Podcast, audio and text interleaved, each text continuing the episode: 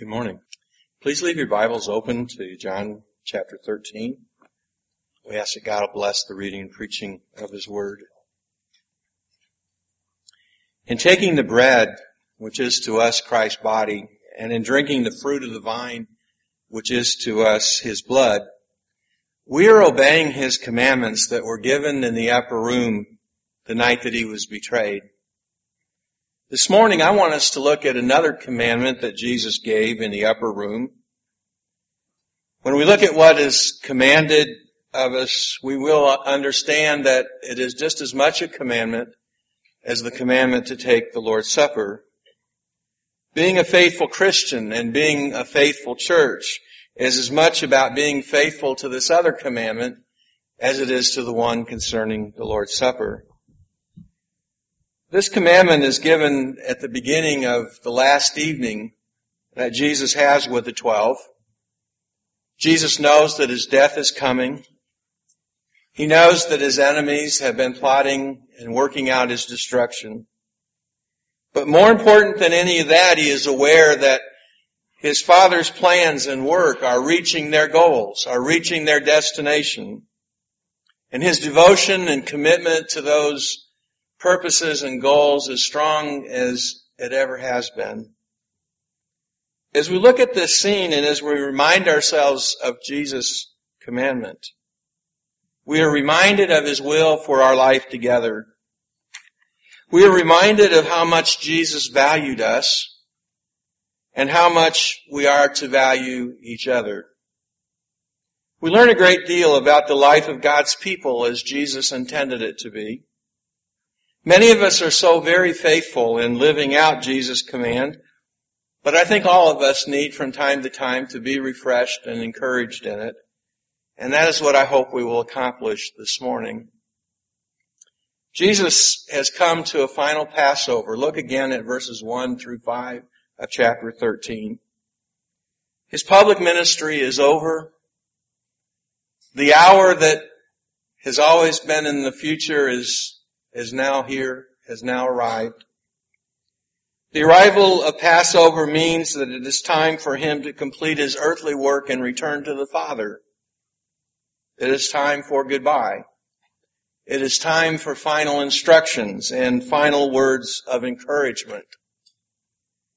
As we read this chapter, we need to keep verse 1 in mind because it's really the capstone or the foundation or what gives this whole passage color. And the reason it's so important is that we're told that Jesus teaches all of these things, does all of these things because he dearly loved his apostles. He loved Peter and James and John and Andrew and Philip and Thomas and the rest. It might be hard for us to comprehend, but he even loved Judas who would betray him. And Jesus is about to do something that will demonstrate his love for them. And hours later demonstrate it even more completely on the cross. Jesus, that night in the upper room at the nearness of Passover, is moving toward a crisis. But he's not the only one. A meal has been served, and at this meal there is an uninvited guest. Satan was there. He was there at least in the heart of Judas. Satan was already working on Judas' heart to betray Jesus. Jesus faces this evening in the events that follow with two certainties with two things that, that he is convinced of. One certainty is that God has put all power, all things in his power. Everything is under his authority. And we should understand that to mean that the whole plan of salvation, everything God has been working for through the centuries to work out our salvation now rests in Jesus' hands. Its fulfillment rests on Him. With everything under His power, there will be no unexpected turn of events. Everything will unfold as the Father and the Son have planned it. Jesus is no victim of circumstances. It has become popular in some places to say that Jesus was just at the wrong place at the wrong time, and that couldn't be more mistaken. He was at the right place at the right time, doing the right thing that God had planned for our salvation. And He is in charge here. Not Judas, not Caiaphas the high priest, not Pilate the governor, and not Satan. And of that Jesus is certain. The second certainty that Jesus knows is that He is returning to the Father. What does it mean to Him to be at this point and know that the mission is nearly complete? That He has nearly fulfilled the mission objectives that, that God set out for Him. He's going to go from this meal to the garden and from the garden to be arrested, to his trial, to his beatings, to the cross, to his death, to the burial, to his resurrection. Because those are the events, those events are the road home. They are the path home that the Father has set out for him so that we might be saved and that God might be glorified and Jesus' feet are already on the path. He knows who he is and he knows where he's going. And so knowing that, Jesus does something that is totally unexpected. How do you like being around people that do things that are totally unexpected? Just never predict that. Well, the apostles had no way of seeing this coming. And not only is what Jesus about to do not expected, but it is an embarrassment. They are embarrassed over what Jesus does. And it offends Peter in particular. Jesus rises from the table and he removes his outer clothing. He wraps a towel around his waist. And with the whole of this gospel in mind, we, we remember that this is the Word that was with God in the beginning. This is the Lord of glory. This is the Son of God. This is the creator of the universe and he looks like a slave. There is puzzlement, awkwardness, embarrassment on the disciples' face. Why would Jesus do this? This is humiliating. Why, why would he take the dress of a slave? Why would he shame himself this way? But again, verse 1 plays in the background for us. He did this because he loved them. And he's going to show them the extent of his love. But Jesus is not interested in simply looking like a slave. He has made himself a slave. And now he begins to act as the lowest slave in any Jewish house would act. He begins to perform a duty that was reserved for Gentile slaves because of the great shame that was attached to it. He pours water into the basin. The disciples are reclining and Jesus kneels on the floor. On his knees he begins one by one to wash the feet of the disciples. Had Jesus asked them to wash his feet, they would have been glad to do it. In fact, they probably would have preferred to do it. I wonder if any of them wanted to grab the basin and the towel and let me do this, let me do this. They're uncomfortable with him doing this. And wouldn't we be? Wouldn't we be uncomfortable if God was washing our feet? kneeling down before us? Well, Peter can't take this. The brave, strong fisherman of Galilee cannot take this. Look at verse 6 through 11. And here we begin to see revealed the meaning of Jesus' action. Jesus comes to Peter and he kneels down to wash his feet.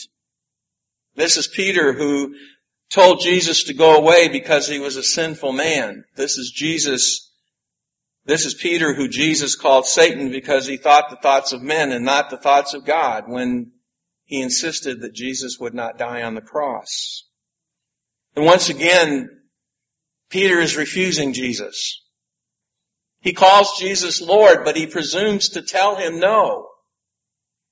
He presumes to correct him. Lord, are you going to wash my feet? If you mark in your Bibles, underline the word my and the word you because they're emphatic. They're strong words. Peter is so much as saying, no, you are not going to wash my feet. And as he did on so many occasions, Jesus has to stop what he's doing and help old Peter. I know you don't understand what I'm doing, Jesus says to him but you will in time. But Jesus' assurance that he'll understand at some point bounces off of Peter's heart as if it was a brick wall. And he says again, no, you shall never wash my feet. Never. And at that moment, Peter is about to step over the line. He is about to go too far. He doesn't understand the danger that he has put himself in with his refusal. But Jesus warned you, if I don't wash you, Peter, you have no part of me. You see, Peter is not simply expressing a preference for dirty feet. In refusing to allow Jesus to wash his feet, he is rejecting fellowship with Jesus. He is rejecting a relationship with Jesus. He is rejecting salvation from Jesus. Without Jesus washing, there can be no relationship with Him. Peter will not have a part of Jesus. So he stands on the brink. He stands on the brink of being rejected by Jesus. When Jesus says that, he has finally gotten Peter's full and undivided attention. I guess Jesus had to take a two by four to get his attention, at least a verbal one. And Peter clearly gets the point. Here, wash my feet and wash my hands and wash my head.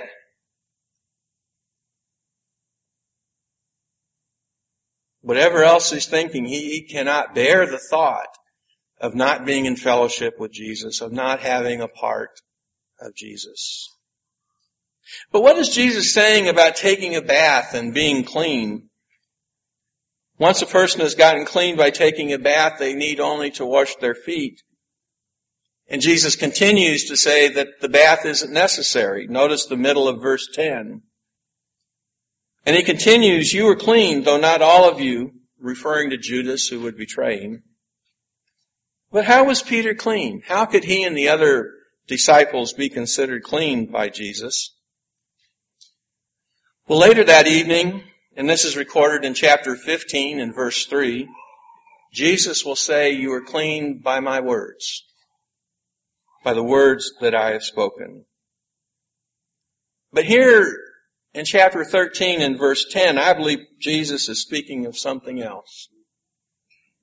Jesus' word bath in the New International Version and washed in the King James Version is the common word that is used in the New Testament for the cleansing that takes place when one is baptized and comes in contact with the saving power of Jesus' blood, as one of our brethren put it so well. On your handout sheet, you will find a list of verses where that word is used in precisely that way. Acts 22 verse 16, 1 Corinthians 6 and verse 11 and so on. Jesus is speaking of their need to be spiritually clean and that cleansing is only possible when our sins are washed away by the blood of Jesus. Jesus washing the disciples is symbolic of the cleansing power of Jesus' death. They are clean. Now from time to time they will need their feet washed. As they walk the road of life, the dirt of sin will collect on them, but when it does, the blood of Christ will be available to take care of that. 1 John 1 7. Each of us who are Christians have the same cleansing in our baptism. Each of us who are Christians have been baptized in the blood of the Lamb and the blood of Jesus. And we have a part in Jesus. We all have fellowship with Him. We're part of Him. We are in Him. And that fact has a very important implication for our life together. It implies that we who are in Jesus share in Jesus together. We all have exactly the same standing in Christ. As brethren used to put it, the ground at the foot of the cross is level. Not one of us is elevated above the other. Not one of us is better than the other. Not one of us stands higher in Jesus' love than the other. We stand there by the grace of Jesus' blood, not by our matter, by our merit. None of us are better or worse, none more important, none less important. Every one of us are loved by Jesus. And it is His love that is the basis of our relationship with Him. What gives position and prestige and power and influence in the world has no meaning at the foot of the cross. We have all sinned and fallen short of the glory of God. All of us have been cleansed by the blood of Jesus and all of us have been received into fellowship with Jesus. Not on the basis of what we have done, but on the basis of His saving work. It is so important to be washed by Jesus and to be in fellowship with Him. But Jesus insists that His actions imply something else about our relationship with each other. Look at verse 12 through 17. Jesus washes the final pair of feet. He takes off the wet, dirty towel, sets it aside with the basin, dresses, and again takes his place at the table. And he asks the disciples, do you understand? Do you understand what I have done for you? Oh, they, they don't understand the full meaning of what he has done. That won't happen till after the cross. But Jesus is concerned that they get one thing. That they learn one thing out of what has just happened. You call me teacher and Lord, Jesus says, and you're right. That's who I am. But notice how Jesus then switches the two titles as he makes his point. Now that I, your Lord and teacher, have washed your feet, and here, here's the command, here's the charge. So you should wash one another's feet. You should wash one another's feet. You see, there is a basin and a towel with Peter's name on it. And there's one with John's name on it and one with James and for all the rest. Jesus is telling them that there is a place at your brother's feet. There is an opportunity to wash their feet and they are to be washed. As I have loved and served you, love and serve each other. To make sure Jesus, that they get their point, He lays it out for them. I washed your feet and I'm Lord and I'm teacher and what I have done you must do. You must also wash each other's feet. Now how do you suppose that went over with Peter and James and John and the rest? These Galileans who thought Jesus was coming to establish a throne and a mighty kingdom and they wanted to sit at the right and the left. And now Jesus says in the kingdom you're going to be washing feet. That had to be hard to hear. And by the way, how does Jesus' command go over with you? How does it go over with each of us? Because you see, not only is there a basin with Peter's name on it, there's one with your name on it. There's a towel with your name on it. And there are feet for each of us to wash. The fact that Jesus washed the disciples' feet first prevents them and prevents us from protesting and refusing. I tell you the truth, Jesus says, no servant is greater than his master. No messenger is greater than the one who sent him. No disciple, no Christian is greater than Jesus. If I say I'm not going to wash anybody's feet, I'm not going to humble myself and serve anyone, I'm making a claim to be greater than Jesus. I'm declaring that I'm more important than Jesus. That I'm better than Jesus. I'm too good to do that while he could do it. If we say I don't have time, we're too busy, we're saying that our schedule is more important than Jesus' schedule. He stopped in the upper room on the way to the cross to wash those disciples' feet. Now what is on your schedule that is more important than the cross? What on your schedule is more important than what Jesus did for us on the cross? So what is more important than washing each other's feet? Who would say such a thing? Who would have such an attitude? Now here Jesus is not establishing some kind of a ritual as some in denominations seem to think. He's not instituting an act of worship like, like singing or taking the Lord's Supper. He's not commanding an act to accompany baptism. What Jesus is doing is calling us to be a loving and humble people who willingly serve each other, who joyfully and gladly serve each other, who do that without hesitation. Jesus washed the feet of Andrew, Philip, and Nathaniel, but he also washed the feet of Peter, who in just a few hours was going to deny him three times. And he washed the feet of Judas, who was going to betray him for 30 pieces of silver.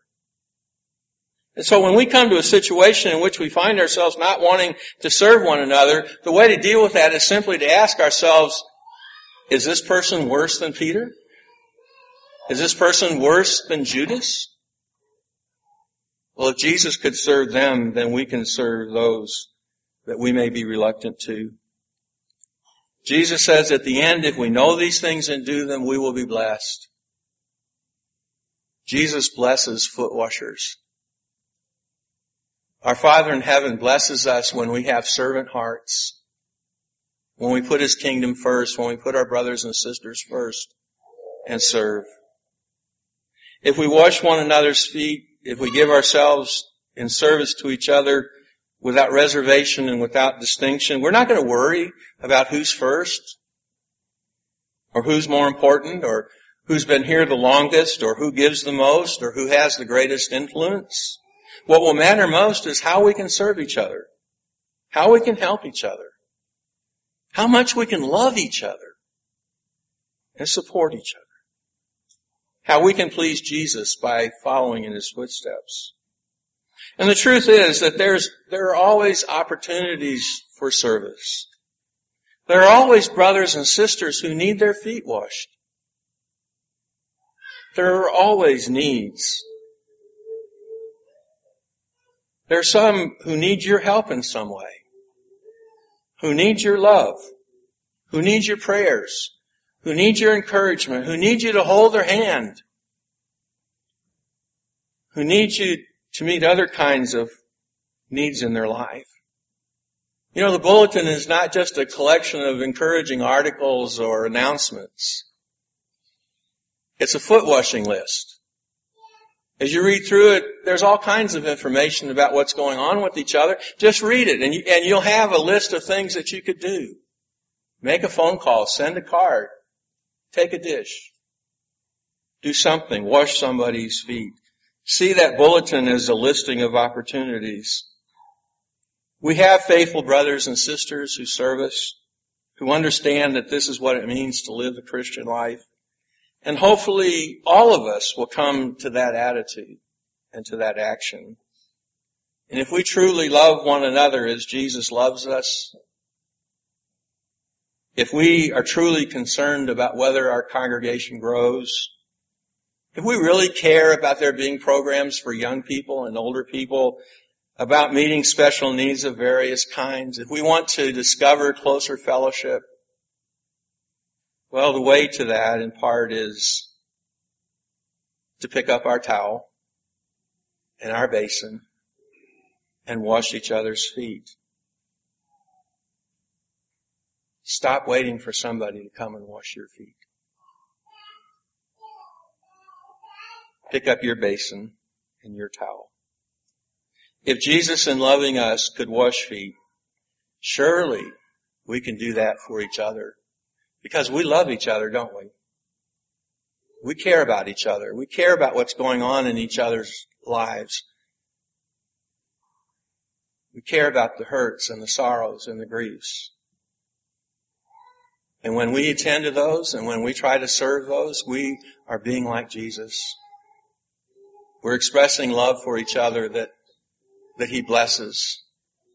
And so the encouragement this morning is not to point a finger and say, you're sitting there not washing feet. It's to say that this is the greatest way to live a Christian life. It's a way of enjoying the love and the fellowship that we have with each other.